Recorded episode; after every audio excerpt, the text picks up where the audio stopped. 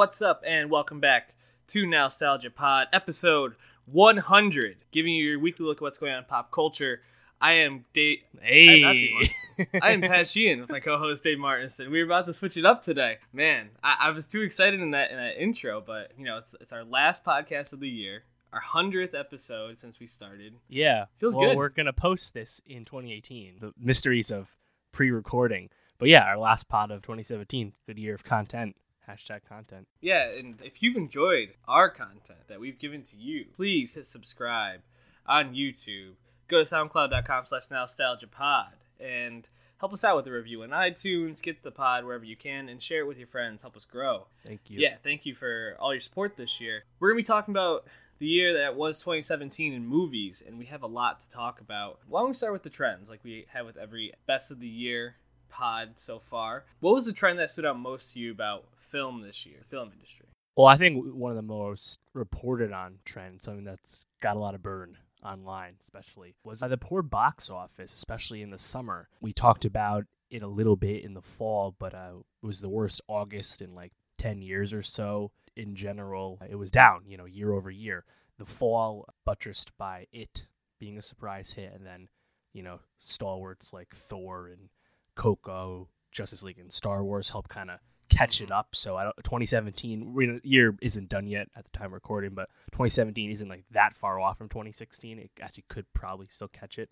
But yeah, overall, it, it was worrisome for sure, especially the summer where you're supposed to have all your big tent poles and money makers. Yeah, it was a super up and down year. Like I was trying to think about what were the movies that really caught the year, and at the beginning, you had Get Out as a surprise movie that really captured a hold of the population's in- interest. And then you had Logan, which everybody knew about, yeah, big movie. You had Beauty and the. Beast, big Mhm. movie. And then it was kind of a lull until Wonder Woman, it really felt like. And then after Wonder Woman, there were some movies during the summer that were good and entertaining Logan Lucky, Baby Driver.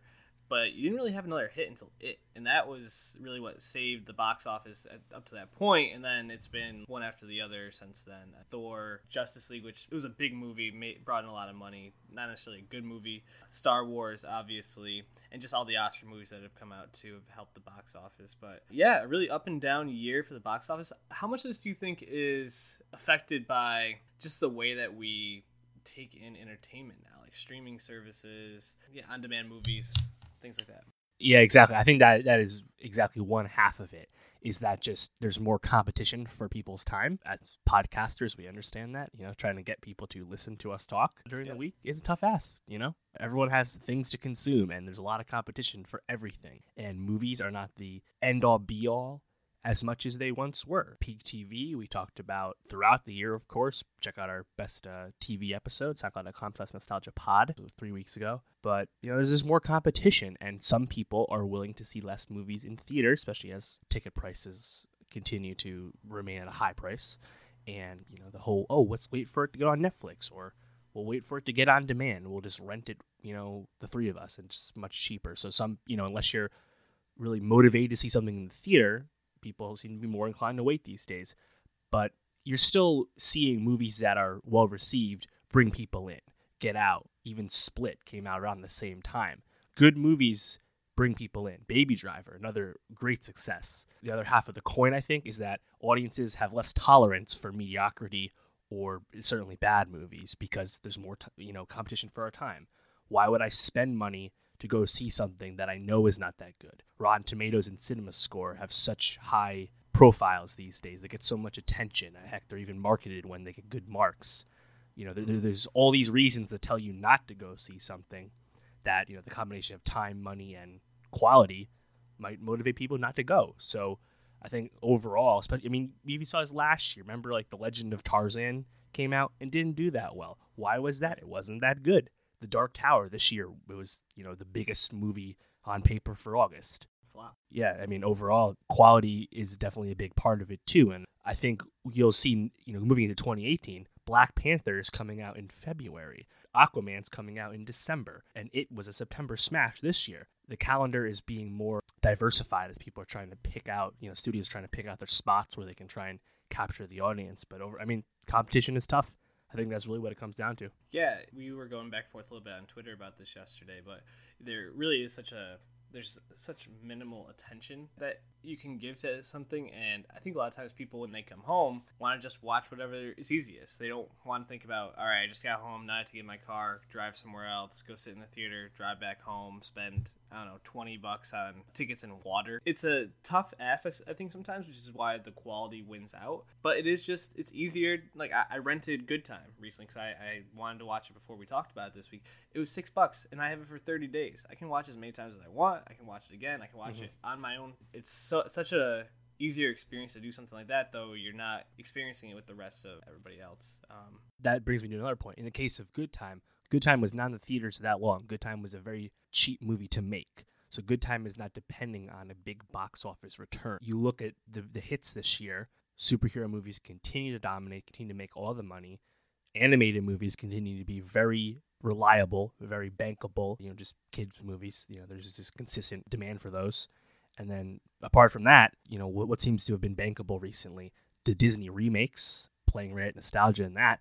But other than that, the, the hits we keep seeing are these cheap movies that are greenlit because they're not a risk. Get Out and Split this year, uh, big examples. We're seeing less, you know, like Logan Lucky's movies that cost like fifty million dollars because you know you see that those movies. It's hard to get people to go all in on stuff that there was absolutely a demand for, you know, an 05, you know, a mid-level movie. Uh, think of uh, 2016, The Nice Guys. Well-received movie, mid-level movie, totally bombed at the box office. Why was that? It's tough to get people to show up for that kind of stuff. So unless it truly gets the buzz like a Get Out, because it's so excellent, generally the more expensive movies are the ones that are going to win out just because people are more tuned into them. Yeah, we've been talking a lot about like A24, how they just absolutely killed it this year a lot of uh, highly acclaimed and, and well reviewed movies. I, I, think it just makes more sense to either go in the direction of something small and hope that is a hit and hope that people will pick up on it after the fact after it's not in theaters or to just go super big and just throw as much money as you can at it to get a huge draw like like Star Wars for example you know something like that which is just huge budget looking for a huge return it's I mean, I think they needed like eight hundred million dollars just to break even on their investment or something like that. Was uh, what I heard. High production because intense marketing. Yeah, it's. a. I mean, that's Justice League wasn't profitable. You look at the money it actually made. It's not a profitable movie because the thing costs three hundred million dollars before you factor in any marketing. You know. Right. I mean, if you're trying to talk like long term macro stuff, blockbusters probably should cost less mm-hmm. if you want to have more successful blockbusters. The Fox deal, the Fox it hasn't gone through, of course, but it's been agreed upon. Fox wants to get out of the entertainment business, specifically making content. They're a major studio, or soon will be, a, or will have been a major studio, but they're having a tough time competing and scaling up. And when you give all that IP to uh, Disney, the ones who you know can't really fail right now, it's going to be tough to compete in the blockbuster space. Yeah, well, and you, you think about like we were talking about streaming services, and, and, Netflix this year dropped three movies that I think are worthy of any top ten list: Okja, The Meyerowitz Stories, and Mudbound. You can market those so much easier, much cheaper than you can uh, a movie that need, you need to go to the box office. You just put it uh, on the screen when you sign into your account. It's right there. You see it. You know it's coming. I mean, it's, it's definitely going to be a changing landscape in the next couple of years, and, and we'll definitely have to keep our eye on it. It's interesting the, the role Movie Pass plays into all of this because you think about we've been talking about the home movie theater experience and like being able to see movies that just were just released at home, but you have to pay for that like a subscription, like yeah, um, the, the streaming room, right? Yeah. yeah, it's high cost. Movie Pass is basically like a direct way to like fight back against that, and that's why I think so many theaters buy into it because they profit off of selling extra tickets when you bring people along. They profit off of food. They profit off of all like the little pieces that are added into it. They need to get people in the theaters, and I just don't know if Movie Pass can be able to do it. But I'm gonna enjoy the hell out of it as long as we have it. Exactly. Yeah. I mean, what was AMC's big gripe when Movie Pass got all the big press when they dropped the price? It was that it's going to condition people to want to pay less and less for movie tickets, and then when Movie Pass inevitably fails, it will negatively affect the business overall because more or less people will be buying tickets full price again.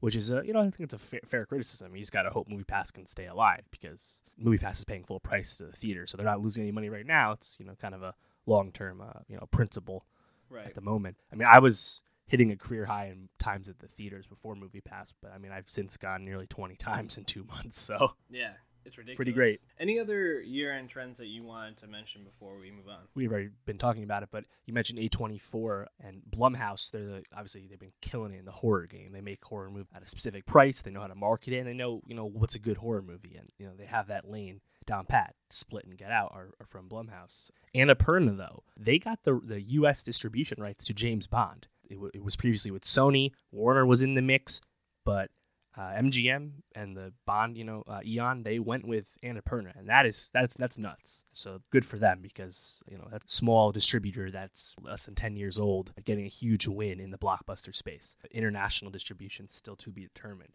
So that's really cool. Yeah, and then speaking about Netflix, they just released their first quote blockbuster film, Bright, with Will Smith and Joel Edgerton, directed by David Ayer, written by uh, Max Landis, and uh, it's not good, not well received at all. Yeah, I was gonna say. But it really depends on, uh, you know, Netflix never released their data, but how many people will have seen that? They already commissioned a sequel, despite the, all the negative buzz. So will Netflix truly be able to continue to make movies at that scale? Because a lot of the movies they've been putting out thus far, you know, they, Joe Swanberg or War Machine with Brad Pitt, the movies you mentioned before, they're all cheap. Will Netflix truly get into the blockbuster space?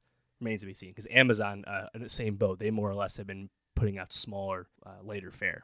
Something to keep an eye on. They got that De Niro and Al Pacino uh, movie coming out. Supposedly, I think it's either next year or the year after. So they, they got to make it work. The Irishman, like yeah.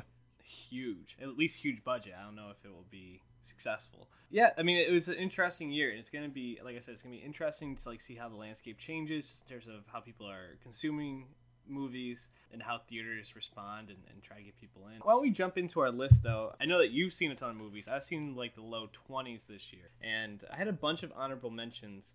I guess I wanted to start with maybe like the big ones that I decided not to put on my list, but I had a hard time leaving these ones off. My top 10 was not easy. I left off Star Wars, Spider Man, and Thor, which Spider Man and Thor I had originally lumped together. I was going to cheat a little bit and do like a top 11 and just throw them in as a Sure. tie. But they were all excellent movies. I think in terms of what I was looking for and what I noticed in my in the trend of my my list was looking at the stories I found were more moving and more and more personal to me. Something that I found uh, to be more interesting was the the human stories this year rather than like the large superhero outer space type stories.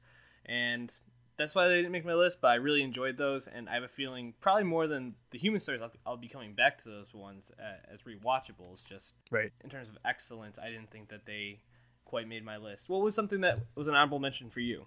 Yeah, I had a I had Thor at 15, uh, so Thor was Thor was definitely close for me. Yeah, so I've been seeing a lot of the uh, Oscar bait recently, so uh, just missing my list 11 and 12, I Tonya and The Shape of Water. I can't wait to see I Tonya.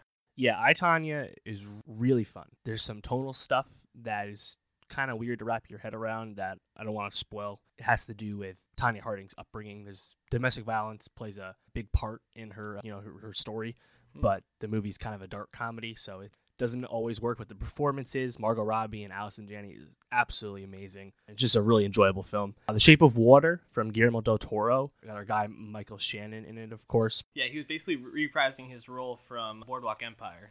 Yeah, of course. just being a sleazeball, really. And Sally Hawkins is great. She plays a mute.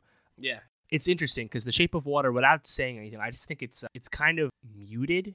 No pun intended, despite the fact the character's a mute. Like you get the main point, you get the themes by the end, you understand, but it just seems like it, it could have been bigger. I, it's tough to say without spoiling, but it's not to say it wasn't what I expected. I just think it was a little more reserved than I, I thought it would be. Like it could have been weirder. Oh, it definitely could have been weirder, but uh, it came in at number ten on my list actually. So Oh, nice, a okay. Place to jump in. I thought the score and, just the way it was shot was absolutely fantastic. Shout out Richard Jenkins, who I thought was fantastic. Yeah, uh, it in was this good. movie. And you know, I, th- I think the reason I put it at number ten on my list is because I was thinking about. I, I talked a lot about moments in, in the past reviews, like parts of songs or TV episodes that really grabbed me. That scene where she finally is able to speak and it goes into like a nice dance routine it was just such a like wonderful and like joyous moment and i think the story in terms of not only the way it portrayed someone with a disability and a woman with a disability which Yep. was uh, In the really 50s at that. nice to see yeah and well i think it was the early 60s but regardless doesn't really Yeah. matter it also was a really nice story about like finding your place the extent you'll go for love and just like acceptance of diversity in a lot of ways and and not being afraid of others and especially with the sort of year that it's been politically. I thought like ending the year on this kind of note was a really Sure. beautiful message. So I made number ten on my list, but I don't I don't blame you. It's, it was a stacked year, so being in your honorable mentions makes a lot of sense. Before we move on, I just wanted to shout out two other movies that didn't make my list, but totally could have. They're both Netflix movies: Okja and The Meyerowitz Stories, which I mentioned before. Adam Sandler and the Meyer- Meyerowitz Stories is fantastic, and I, I think just for that fact, it could have made my list. I haven't really liked an Adam Sandler movie uh, that much in a long time. Um, and Okja was like so moving, and it almost made me become a vegetarian. So definitely check Okja out and my, the Myra stories. I mean, Ben Stiller's in that one too, and so is Dustin Hoffman. It's a stacked cast. Good directors from Yeah. those movies. The the Safdie brothers and Okja actually didn't write down who that was. No, it's the guy who made Snowpiercer. Oh right, right. And no, it's it's not the Safdies. It's Noah Baumbach. Right, no, sorry, I was I was getting it confused with uh, Good Time because I saw both Right. of those very recently. So, what were your other honorable mentions before we move on? Oh yeah, just quickly, Coco from Pixar actually is one of the strongest Pixar entries. Really moving, especially at the end. Pleasantly surprised with that. The Disaster Artist is uh, really funny, really well done. Uh, James Franco between that and The Deuce, great year for him. Having a moment. Oh, for sure. Three Billboards outside Ebbing, Missouri. Excellent acting. You get a lot of nominations for that. Frances McDormand, Sam Rockwell, even Woody Harrelson.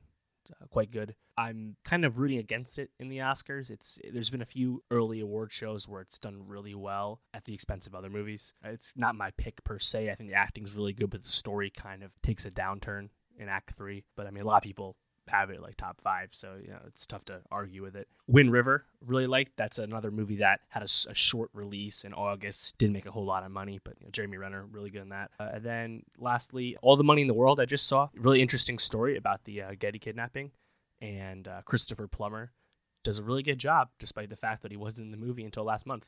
So uh, yeah, it's uh, quite enjoyable. Yeah, that, that's the first entertainment piece that's really, I think, been affected by these sexual misconduct things. I mean, they had to basically reshoot that in a month. Yeah, month before release, they did all the reshoots in nine days. So very expensive proposition getting everyone back and rushing it through. But really, Scott's a pro in that regard, and it uh, the movie was not uh, hurt by it. That's great to hear. What was your number ten? What what made what did make your list? Right. So you know, I was toying with I Tonya and Shape of Water for number ten, but I ended up sticking to my guns with what I originally had with number ten. That's Baby Driver from Edgar Wright. Came out in uh, June, and I the reason I went with Baby Driver, I just think it's definitely the most rewatchable of the three, and it's such a uh, enjoyable ride. No pun intended. Ah, the presence of music in the movie we talked about in our review in the summer. Check that out. The presence of music is so unique and so refreshing, and Ansel Elgort surprisingly was a, a good part of the movie. yeah. So yeah, I'm, I'm just a big fan of it in terms of it's it's very old school action movie vibe, something that's not that common these days. It was a little expensive, but it, it fits the middle movie vibe, something that we don't have that much anymore.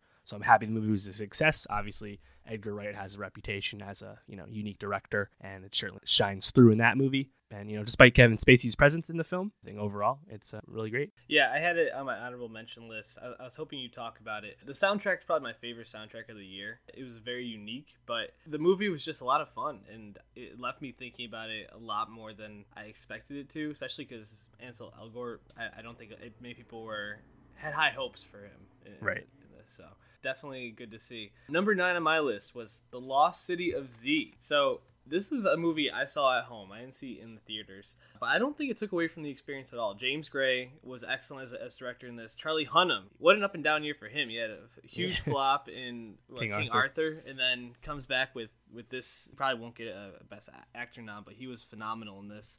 I, I come back to the scene of him in the the room with all the men, like saying why he needs to go back on this thing, and like Best scream- scene in the movie. fantastic, dude. Just electric. And also, Robert Pattinson's gonna be on my list twice. But what a year Fuck for him! dude. Yes. he was fantastic in this movie. Right. So Robert Pattinson, you have to admire his ability to, and his his choices to step back and not be a leading man for a little bit. Mm-hmm. Obviously, he was in Harry Potter briefly, and then of course the co-lead of Twilight forever. So he was Right. very famous for not the best reasons, you know, acting wise. But then a few years ago in The Rover, but then this year in Good Time and uh, Lost City of Z, being basically unrecognizable in terms of what you expected from him as an actor. Really commendable. You know, I don't have enough good things to say about him. Yeah, Lost City of Z uh, came in at number 20 for me. I also, like you, watch it uh, recently. It's on Amazon Prime, so definitely check it out for free, of course. It's funny because we talked about seeing that movie back in, I believe, April, and you know, we, we never made time to go see it. Most people didn't. It made under 10 million, but I think it, it should have a second life because it's getting a lot of good press. Yeah, definitely. And, you know, it's an exploration movie, and I think the way it explores not only like the, the indigenous lands at the time, which I mean the mm-hmm. the costume design and setting is, is amazing, but also just like the way it explores this person, Percy right. Fawcett, which is phenomenal. I, I can't say enough about this movie. What, what's cool about it is that it's an adventure movie without like the the swashbuckling, you know, fights and Indiana Jones stuff, which is great, of course, but it's not that kind of movie. It's more reserved and realistic, I guess you could say. Uh, and then it, interesting thing actually, when I was uh, reading about, about you know Fawcett, you know the, the, the real story, of course. Apparently, T. E. Lawrence, Lawrence of Arabia, asked to go on expedition with him in the Amazon, but was uh, refused. Wow. So interesting, you know, little tidbit there. Definitely interesting. Fun facts. Dave's spitting the facts here, folks. At number nine for you. What do you got? Number nine for me was another movie that I saw on uh, a streaming service, Mudbound. We talked about it recently. Ah, Mudbound. That's a tough end, dude. I, I keep coming back to that last scene that we talked about on, when we reviewed SoundCloud.com slash Nostalgia Pod, and like makes my stomach turn every time I think about it. Much like Twelve Years a Slave and a, a lot of other movies about the plight of African Americans in the pre-modern times. Not the most fun movies to rewatch again, but that being said, I think it was definitely worthy. You know, I, I thought about, uh, do I want to take this out for like I, Tonya or something? But no, I, I, again stuck to my guns. I think the performances, Garrett Hedlund, Jason Mitchell, and Mary J. Blige especially are great. Dee Rees as a you know a new director, the touch is is great. The the period piece setting works really well, and I, I like the themes. I really reject A.O. Scott's comments in the Times about it being just about white guilt. I, I don't think that's something you should think about going into it. I think it's absolutely worth everyone's time. Mm-hmm. I don't think it's going to get a lot of Oscar love. You know, might get some noms, but yeah, I hope everyone watches it because Netflix really wants really wants it to be a, a award award darling. So yeah, what'd you think? I think you you hit the nail on the head. The performances were just fantastic. Jonathan Banks as like the most believable yep. racist and most like hateable person on earth. I love Jonathan Banks going into that movie. I left being like, eh, I don't know about this guy so much. Mm, I mean, he, he's fantastic as Mike Ehrmantraut. It was a little, too, believable. believable. but no, overall, I think the fact that it made me feel the way that it made me feel is is a good thing and I think that it's very deserving of a top 10 list. I think for me, my experience with this movie was a little bit affected by the fact that I was at home. I think it would have been an amazing experience in theaters, but I, think overall, as a film and just as a story, it's just wonderful. And like you said, the again the performances just can't really say enough. What was number eight for you? I'm wondering what's going to be on this list here. Number eight's probably the first quote Oscar bait movie I saw. Saw this in early November, and that's the Florida Project from ah. Sean Baker. Sean Baker has been making movies a long time, but he really busted it out in uh, 2015 for Tangerine. Got a lot of press for being shot on an iPhone 5 or iPhone 6 or something. But yeah, the Florida Project is man, that's a it's a really powerful film. It's expertly crafted. It's about poor children and single moms living in hotels in Orlando, Florida, right next to Walt Disney World. Hmm. And this is interesting because this kind of ties back into our earlier discussion about trends. This movie wouldn't have been able to get made without Willem Dafoe being the one big star to help uh, sell the movie and market the film. And Willem Dafoe's been getting a lot of Best Supporting Actor attention for good reasons. His performance is really cerebral. And but really the the breakouts of the movie are uh, Brooklyn Prince, the uh, seven or eight year old girl Mooney who plays Mooney. Man, she's a really sassy, charismatic little kid. I'm hoping she uh, stays acting as she mm-hmm. continues to grow up because she clearly has it. And then also her mom, uh, played by Bria, can't read my handwriting, Vanalti. And it's funny because Sean Baker found her on Instagram. She was not an actor. Again, this just like the kid. They're, they're, it's their first movies. She since hung out with Drake and stuff. And shout out her, clearly winning. Overall, the movie, especially as it comes to a conclusion, it'll definitely take you to a place that few other movies can this year. It's already kind of waned its you know run at the theaters, so it might be hard for you to check out these days, but definitely do because you're going to hear about it a lot as Oscar season ramps up. Yeah, Willem Dafoe, better or worse performance than him as uh, Green Goblin? Uh, better. you can't Peter not, not Parker. Spider-Man that much. Yeah. No, I that's one that I, I meant to get to. I actually planned to get to, but circumstances stopped me, which I, I won't go into on the pod. But You didn't have movie uh, pass. I then. definitely had that on my list. I do not have movie pass then, or I would have just snuck away and done it. Number eight for me, a movie that we reviewed on the podcast, Blade Runner twenty forty nine. Denny Hell yeah. Villeneuve, wave, right? Knew. Ah, fuck. That's so Come close. on, guy. That's So number six for me. I was gonna ask, but it had to have made your list. You know what I think about this movie? I, I have like three very vivid memories of it. The ending with Ryan Gosling laying on that thing and basically being like the original Ray's parents were nobody like Ah. moment of the year. Hey, fuck yes, dog. The n- number two was just like that scene where he's on that island and or when he's like or not island but that planet he's trying to find Harrison Ford's character and it's just like all yellow and like Yeah. sandy. that planet's Earth, by the way. That was Las Oh, Vegas. Well, uh, that that planet it was unrecognizable to me. The third part that was just the score. It stuck with me so much, dude. It, it was such a masterclass just in filmmaking and using other parts other than the acting, which was phenomenal too. Ryan Gosling killed it.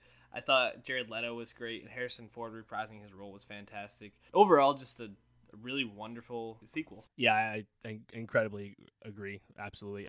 Incredibly agree. incredibly agree. I think the cinematography, it's probably my Yeah. no, it's definitely the, the best cinematography of the year in my opinion. Yeah. The colors, the use of colors is so good. Roger Deakins hopefully will finally get his Oscar after like 15 noms for best Mhm. cinematography. Um, worried he'll lose to Dunkirk. Right. But yeah, and Blade Runner 2049 is interesting because it costs like a blockbuster and was marketed as such, yet it underperformed at the box office due to a long running time. yeah. Actually, I actually probably wasn't marketed as a blockbuster. The marketing was very mysterious to get the cards close to the chest. So hmm in that sense, it was kind of underserved. But I think it's a little like in the 90s domestically, 90 million. So that's uh, not great considering how much it cost. But that being said, it's the critical acclaim ultimately is what matters because uh, you know Denny has his has his reputation on the line and he's on perhaps the best movie run of any Yeah. acting director right now. But he's like five deep now Yeah. and he's gonna be tackling Cleopatra and Dune next. like he's fucking ambitious as hell. I love it.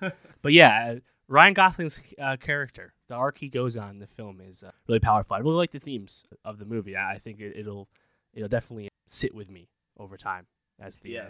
The plot maybe get hazy, but the colors will definitely remain, and the, the, feeling watching the movie won't go away. Absolutely. What was number? What did you do? Eight? Did you do number seven yet? I didn't do seven. Let's do seven. then. Number seven was Logan Ah, from James that came in at Mangold. number three on my list. Nice. Again, that's another movie that I uh, initially had as probably as high as three, and then I, you know, had to rejigger the list a little bit. I decided to have Blade Runner just ahead of it. Logan obviously shows what you can do in the superhero genre. It's obviously we said that when we reviewed the movie. Everyone said that, but it's true. Not only is it rated R, but it's such a personal, character-driven superhero film that exists within a universe, the Fox X Men universe, but isn't hamstrung or reactive to that universe. It doesn't show you the fact that Charles probably killed all the X Men. Just kind of alludes to it. On top of that, it's such a fitting send off for a character, Hugh Jackman playing Wolverine since 2000. You know, it's been such a long run, and the fact that he could go on such a high note was was amazing. And then of course Dafne Keen, Yep. another young actor in her first real movie absolutely steals that uh, scene she's in and then with that scene where she finally actually opens her mouth and speaks Yep. uh, and she's talking mile a minute in spanish man what a fantastic film i'm so happy that james mangold finally was given the chance to really make the wolverine movie he wanted to because his last effort the wolverine which was uh, with with uh, Hugh Jackman, of course, but they, it was the one in Japan. That kind of had the studio coming in at the end. That's where it had that like dumb fight with the samurai robot thing at the end. So Mhm. they finally were given that the training wheels taken off. Hey, it's okay, make the movie you want to make, and I'm glad that they finally got that chance because the results speak for themselves. Yeah, and I, think that that was why it was so high up on my list. You know, I have one other superhero movie on this list that we'll be getting to in a second, but eh, I think you know the superhero genre. In, in a way was i think can become very stale and very like it, it basically just becomes the same thing like there's three parts there's a villain that you don't really know much about the hero you meet him in the beginning goes through this arc feels like he's not going to be there then he comes through Yeah, you, you know what someone means when they say a Marvel movie. It's formulaic. This was totally different, and I think what this means, and we talked about this in the pod before, but what this means for super, superhero movies moving forward is that you can take more risks and you can try to tell different stories about superheroes. And you know, Deadpool was was this way in a sense. I guess Suicide Squad also was this way in a sense, but yeah, this still PG thirteen though. Right, but this one really pulled it off, and this one I think is what will lead superhero movies to gain a lot more legitimacy moving forward. And this is definitely going to get some nominations. I mean, I could see Hugh Jackman getting a nomination for this maybe. I mean, he was pretty good. I, I, mean, there's been a lot of really good male performances this year, but I don't think he sneaks in. He, obviously, he's worthy. You know, if the class is expanded, I'm trying to think like, is there something they could realistically get like even nominated for? I don't know. It's hard, especially for a movie early in the year. Maybe like screen adaptation. Adapted screen. It is an adapted screenplay. Old Man Logan comic. Yeah, maybe that'd be a- a- absolutely awesome if they could get that. Although I just think it was just such a well done movie, and for being so early in the year and sticking with me this much, I had sure. to put it that high up. I'm just gonna jump right into my next movie on the list, which was Wonder Woman.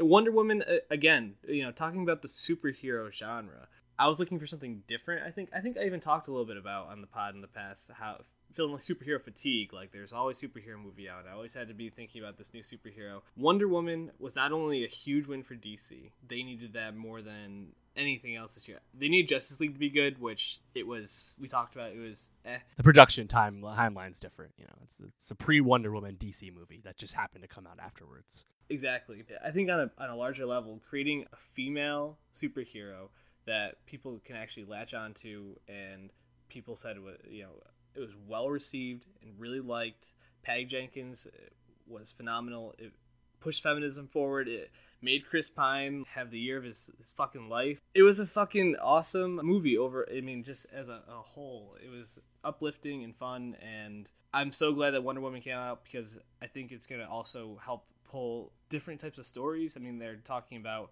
what the one with Batgirl and like Harley Quinn, Gotham City Sirens. Yeah, exactly. So there's a lot of different stories being told because Wonder Woman is successful, I think that gives a lot more leash for those kind of stories. Yeah, no, I, I think I think that's true. I think everything we talk about for Wonder Woman is kind of about what Wonder Woman represents, what it means, right. how it makes people feel. It's not really about the film itself, you know. Mm-hmm. Like at the end of the day, it has the the CGI villain, CGI right. end of you know the third act, but we forgive it because everything else is so strong. We like the rest of it so much, which is fine.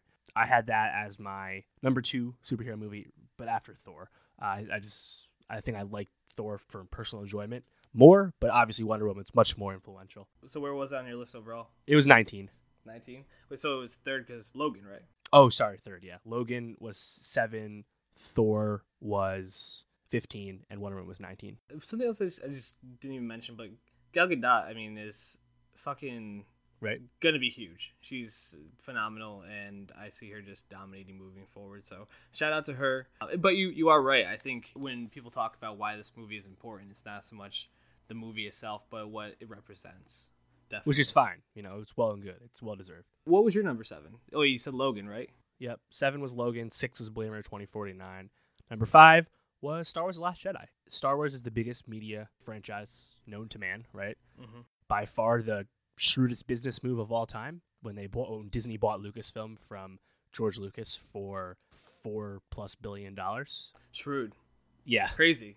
They've made uh, just about four billion at the box office between the three movies they've released so far: Force Awakens, Rogue One, Last Jedi, and that's not including toys and everything from the cartoons, everything else. So, I mean, what a colossal acquisition! Again, it's ridiculous that it, it, it was only four billion when uh, the developers of Candy Crush King were sold for like 16 billion. Yeah. Fucking nuts. Or WhatsApp, something that's only going to make money from ads, was sold for around 15. Uh, uh, so, what what a shrewd move. But anyway, the fact that The Last Jedi changes expectations for Star Wars, it takes everything you think you know about the franchise and how the franchise works, how the storytelling in the franchise works, and it kind of turns that on its head for uh, to to great effect. It's the first Star Wars movie to truly have the touch of an excellent director. We talked about Rian Johnson's choices in our review, which of course check that out. It's like a 40 minute review of Star Wars, so we, we had a lot to expound upon. But you know that scene with Laura Dern in uh, the hyperspace scene when it goes black and white, uh, truly a uh, majestic scene that you know only some directors would even think of pulling off. Because Star Wars is so influential, and because we know Star Wars is not going to go away anytime soon, uh, in term, uh, especially even on the big screen, it's it's not going to let up. Star Wars cannot be the same old thing it always was. And while some people just kind of feel betrayed about the treatment of Luke Skywalker as a character, they don't like that decision. I think overall, this was the right move to make, given the fact that these movies are not going to stop. And the fact that Lucasfilm and Disney had the foresight to understand that they cannot let Star Wars get stale. They cannot let the fatigue happen, that they took this chance and made a movie that is so great for so many different reasons. Whenever we talk about Star Wars, it had to be on my list. Mark Hamill himself said if they had just made Luke this like all-knowing, wise Yeah, Jedi, teacher. it's yeah. boring. It- Yeah, we'd seen it before, right? So do something different. You know, if Luke Skywalker, even though he voiced initial concerns, is on board with, with what Rian Johnson did, I have to be on board with him, man. In the movie we talked about for forty minutes, like you said, it was it was great. Like one final note: Force Awakens was an excellent success for bringing people back, and the main critique was that it was a rehash of A New Hope. Now, when something is so the antithesis of a rehash, you're still mad. Like, What do people want? make up your fucking mind. yeah, like what do you really want? Yeah, so I'm just gonna run, run through a couple on my list for sake of time here. Get Out was number six on my list.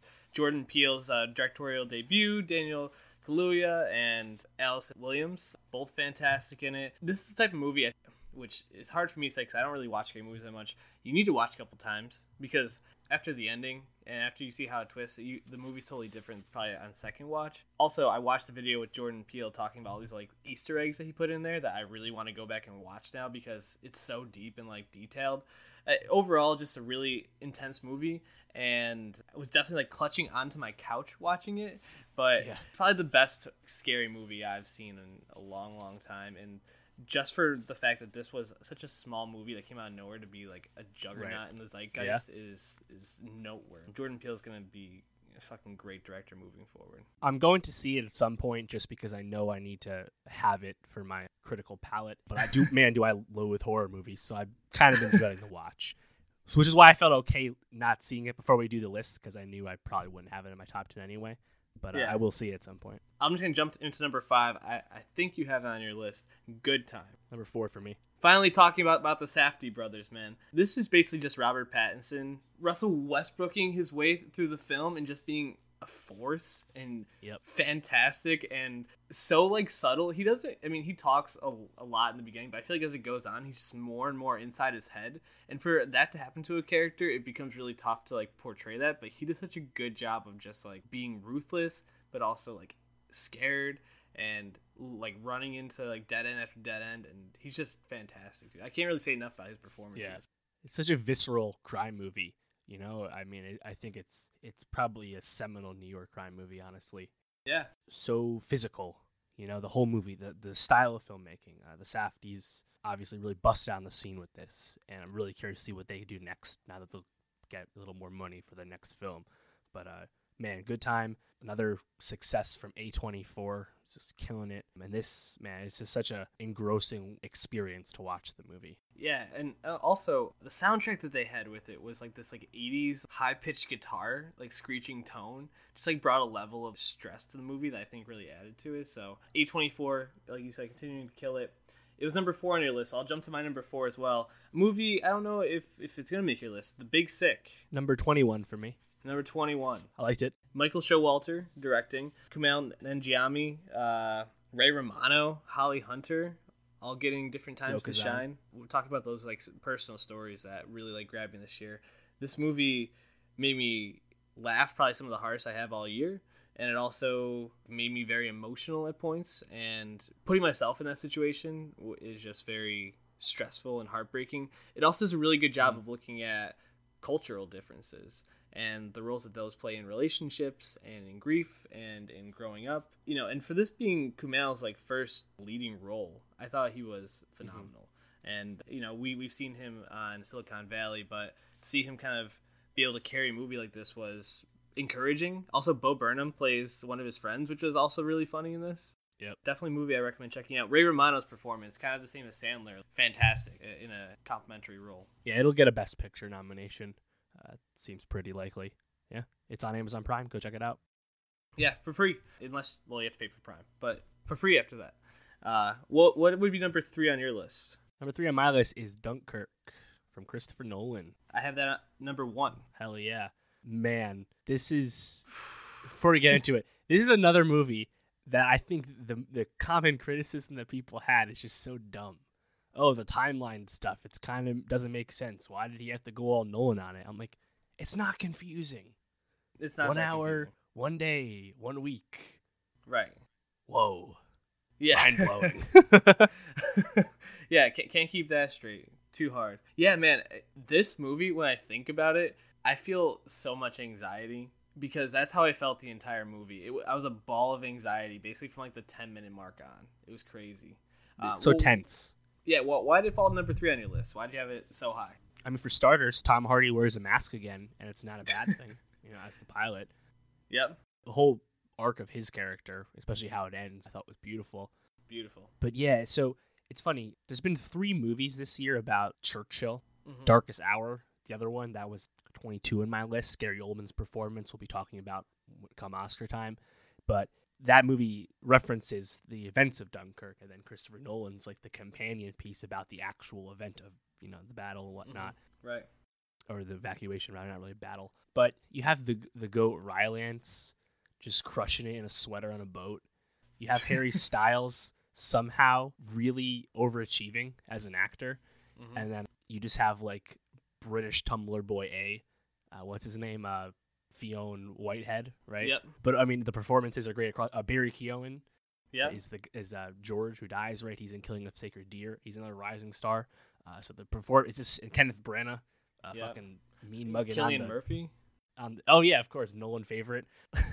I mean, the performance it's just a stacked cast, of course. Nolan has the kind of pull, but his attention to detail with with with with the camera.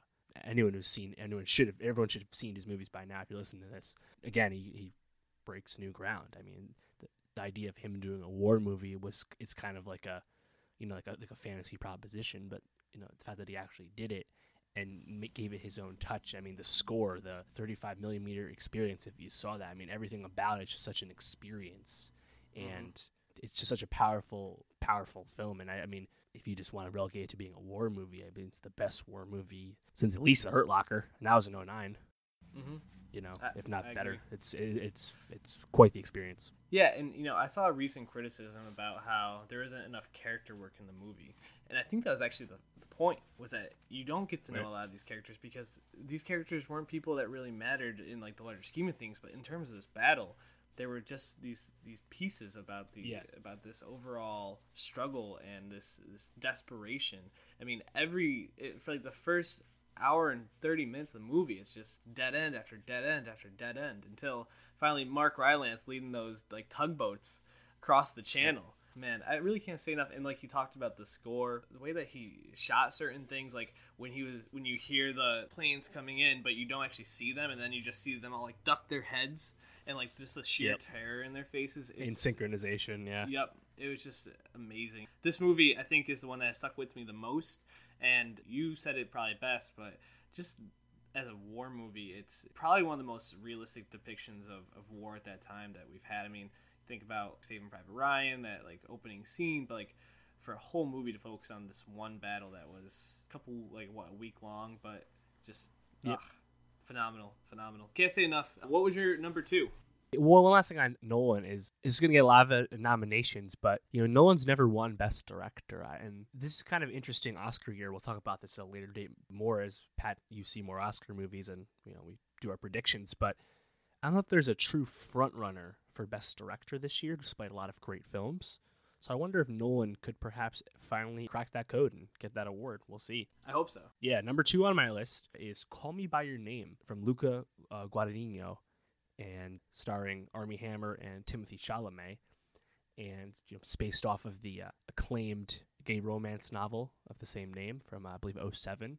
And this film is getting a lot of attention, of course, for its performances, specifically Chalamet. I think Chalamet right now is my best actor pick if I had to Wow. think about it today. It's between him and Gary Oldman for Darkest Hour. And Gary Oldman, uh, not to spoil the combo at a later date, but Gary Oldman kind of see is a more of like a physical performance, and it's almost like a, you know a career achievement award because he's obviously such a great actor. Mhm. But I mean, Chalamet is only 21. He, it's such a moving performance, and this whole movie has really stuck with me. The past, you know, I saw it about a week ago, and I, I've been thinking about it a lot, especially the end. And you know, I saw some reviewers put it really well. It's, it's a gay story without the self-loathing. Hmm. It's not about the coming out of the closet uh, aspect or the social anxiety. It's not about that. It's just about it's about the love story in the summer in Italy, and it's man, it's such such a beautiful movie. The locations are, are beautiful as well. It was shot in Italy. And Armie Hammer probably will miss out on a nomination, but he was very good as the foil, as the relationship, the, the boy to uh to Chalamet. And man, Chalamet's performance will really stick with me a long time. It was uh, really good. The movie might be a little too long. It takes a little while to get going, but man, by the end, it's it's so powerful. I heard there was a great scene of uh, Armie Hammer dancing, which has pretty much, in and of itself, made me want to go see this Yeah, movie. I think that's actually been clipped out. You can probably find that scene already if you're really interested. Okay. But yeah, it takes place in uh, the 70s or 80s. Shit, I forgot which one. But yeah, this is a song, uh, the Psychedelic Furs uh, song. And I, I've since it's the song's kind of stuck in my head now. I've been YouTubing it a lot. But yeah, it's a great dance scene. There's an awesome scene that's famous from the book, The Peach. Don't want to spoil it. I can't forget Michael Stuhlbarg as Chalamet's dad. Man, that guy had a fucking year, dude. He's in Call Me by Your Name. He's in The Post, and he's in The Shape of Water, and he was also in Fargo season three. He's probably going to join John C. Reilly as the only actor since the 1930s to be in three Best Picture nominees in the same year. John Quite C. year. Riley. I would never have guessed him to be. Yeah, it was uh, Gangs of New York, something else in Chicago, which won for John C. Reilly. Was it was it Boogie Nights that year? No, that's a 90s movie. Is it a 97? Yeah, it mu- must be. What else could that have been? That, that's crazy though. John C. Reilly. Uh, no, I definitely want to see. This is one of the ones that, that's up there on my list, along with I Tonya, that I really want to see. Number two on my list was Lady Bird. Yep, that was number one for me. Yeah, I mean, we we reviewed it. Greta Gerwig's directorial debut. Saoirse Ronan, Laura Metcalf. That right there is the movie. It's this about this dynamic of the, this mother daughter, Lady Bird, uh, growing up, and I mean, I think I put this number two just for the fact that it made Dave Matthews relevant in 2017. yep. but but beyond that, I mean, just really the story it tells about this you know teenage girl and growing up and learning herself, learning more about her mom. You know that ending scene where she gives her mom a phone call and it shows her like driving for the first time in Sacramento, the same way you saw her mom do throughout the entire movie. Just really moving and touching. Also, like the mo- like the little moments, like w- the when she confronts her ex boyfriend about him being gay and he just falls apart. Who who played him about? it? I forgot to write that down. Lucas Hedges. Yeah, Lucas Hedges, fucking phenomenal performance by him. Every performance in this, I, I I can't pick out one that I was like, eh, that wasn't so great. Like every actor in this was fantastic. What? Why was the number uh, one on your list? Yeah, um, Lucas Hedges. He was in Three Billboards as well, and Chalamet's in Lady Bird and Calling by Your Name. So those guys, two young stars, we'll, we'll, we'll see them for a long time for sure. Yeah, so this movie really, really moved me by the end, and it's such a pleasurable movie. I don't think there's any bad scenes in it. There's no fat on the movie at all. The reason this movie is so so strong is because you didn't have to be coming up in 2002 era Sacramento or anywhere in the country to feel uh, moved by this film. That's a little before our time. I, I was we were in high school in 02, but it still struck me all the same. Obviously, it really hits a nostalgic chord for people that age, uh, so Greta Gerwig's age, really. But it's also really striking a nerve for people, you know, in their 60s, people like Laurie Metcalf, you know.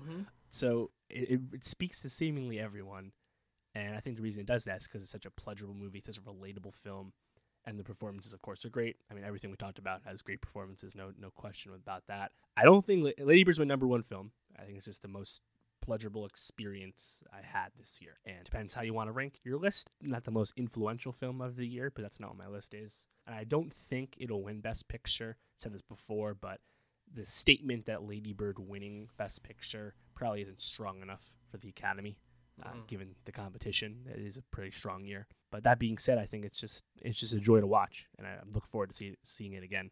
Absolutely. I know I don't get enough chances to rewatch movies, but this is one I'll definitely make time for next year. It, it should be noted we haven't had a chance to watch Phantom Thread or The Post Right. when we record this. We don't get screeners yet, but if anyone wants to send us screeners, Yeah. hey, uh, our DMs are open. Speaking of DMs, at Nostalgia Pod, give us your thoughts on our list. Give us uh, your picks for your top 10 list at Martin Swagger and at Sheeny World Peace, respectively, for our own Twitters, where Dave leaves his reviews of all the movies he's been seeing after the fact. Any last thoughts on the year 2017 in movies? No, I think I think we I think we nailed it, man. But uh, just lastly, I'm gonna have my whole list. I've seen 42 movies thus far. I'm gonna see Molly's Game, I think, tomorrow, and then obviously Phantom Thread and The Post. Very eager to see those. So I'll be updating my list as I see more movies throughout January. But you can see my whole list and uh, you know my you know, blurb about each movie at medium.com slash Dave Martinson. Saw a lot of movies this year, most movies I've ever seen in one year in the theaters or in general. So I wanted to uh, wanted to expound about that. So uh, when you're done uh, sharing the pod with a friend, if you're interested, you can read about my worst movie of the year thus far. Do you have a guess what it is, Pat? Worst movie of the year. Oh man, that that you saw or that Yeah, that I've seen. I have a big four for my bad films. can't, it can't it can't be Justice League. no, Justice League is, uh, Is 35 of 42. Uh, It's okay. I, I can't I can't think of what what it would be right now.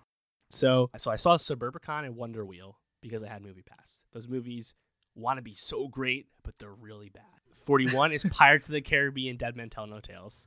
Uh, Ah, Jack man. Sparrow fucking sucks now. Uh, man, did I hate it. But my worst movie of the year is a movie that we actually were intrigued by when we saw the trailer. Came out back in, I believe, April. Uh, with- Tom Hanks and Emma Watson, mhm, The Circle. The Circle. I see it on Amazon Prime, and I'm like, should I watch this? And I'm like, "Mm, no. Like I just can't bring myself to do it. Honestly, And John Boyega too. Ah, he- he- well, he's barely in the movie. It's like a 16 year old who thinks he's so smart was like, yo, dog, surveillance, man, they're going to get you. And it's just, it's not smart. It's so cookie cutter. It's actually annoying because it does not respect the audience's intelligence. I was like, I was pretty annoyed by the time watching. it. I was like, really? Like, as a clear Tom Hanks uh, cash grab for sure. And I'm just sad that Emma Watson uh, wasted her time with it, you know? So yeah, The Circle's the worst movie I saw this year. See, the thing is, I don't really see a ton of bad movies. I guess I think I only uh, until Movie Pass, I was only going to like the movies I was absolutely knew I was I would like or get something out of. So yeah, Movie Pass might I might have a, a worst of the year next year too because I'm Right. planning to use that Movie Pass and abuse it as much as I possibly can. Hell yeah, dog. So yeah, again, hit us up on Twitter. But until 2018, Nostalgia Pod signing off.